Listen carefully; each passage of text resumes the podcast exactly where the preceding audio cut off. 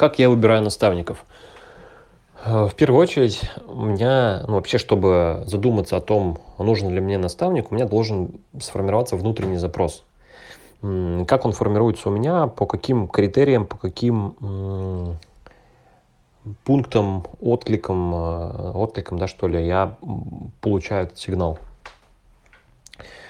Ну, я понимаю, что вот у меня есть определенное видение, как я хочу, касаемо любой сферы вашей жизни, ну, касаемо любой сферы моей жизни, да, если я говорю про свое мнение, ну, как бы свой такой подход, вот, то есть, так скажем, текущая данность. И если эта данность, она кардинально отличается от того, что я хочу, и по каким-либо причинам я либо не понимаю, как попасть в, ну, реализовать видение и изменить текущую данность, либо я уже давно достаточно м, пытаюсь что-то самостоятельно предпринять и не получается того исхода, который хочется, то здесь у меня уже, собственно, вот такие большие ключевые, я бы сказал, сигналы, что пора выбирать, пора искать наставника, пора искать человека, который прошел этот путь, потому что в моем мозге, видимо, не сформировались пока а, нейронные связи, или их вообще нету и быть не может, потому что не было такого опыта, чтобы решить те или иные задачки, да, чтобы прийти к некой такой визуализации. Дальше я понимаю, что за сфера, в чем, да, мне нужно прокачаться. Если это здоровье, то, то ну, один, условно, да, наставник. Если это там а, заработок, а, реализация, то другой наставник и так далее. И тогда я смотрю по нескольким критериям, да, выбирая наставника. Первое, он, он уже прошел тот путь или знает, как пройти тот путь и уже кого-то обучил.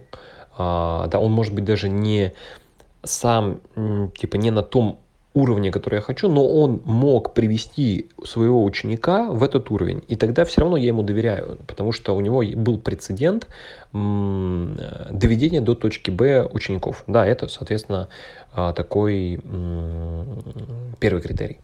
Второй критерий, мне важно, чтобы э, ну, внутренне он, этот человек откликался.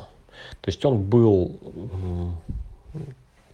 ну, э, блин, это вот даже немножко сложновато объяснить, просто внутренний отклик. Ну, вот вы же сто процентов вы чувствуете, да, часто вот, вот этот человек вам откликается или нет, вот заходит или нет. И порой даже объяснить ты не можете, почему так.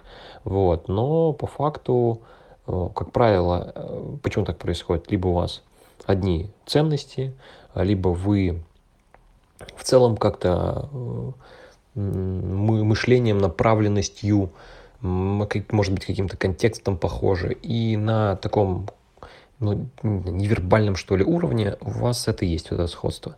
Вот, это вот два таких критерия. И после этого просто я иду и полностью ну, доверяю человеку. Я говорю, все, я еще не в той точке, которая есть. Я знаю, что ты меня можешь туда привести, у тебя есть опыт, бэкграунд, у тебя уже сформированы давно эти нейронные связи. Что, как, зачем нужно делать веди. Ну, то есть говори, я буду делать все. Ну вот. Да, порой не всегда все получается. В этот момент все равно я максимально, ну то есть я, я беру на себя ответственность 100%, но несмотря на то, что я там выбираю наставника, сейчас сам наставничество зашел на, на полгода.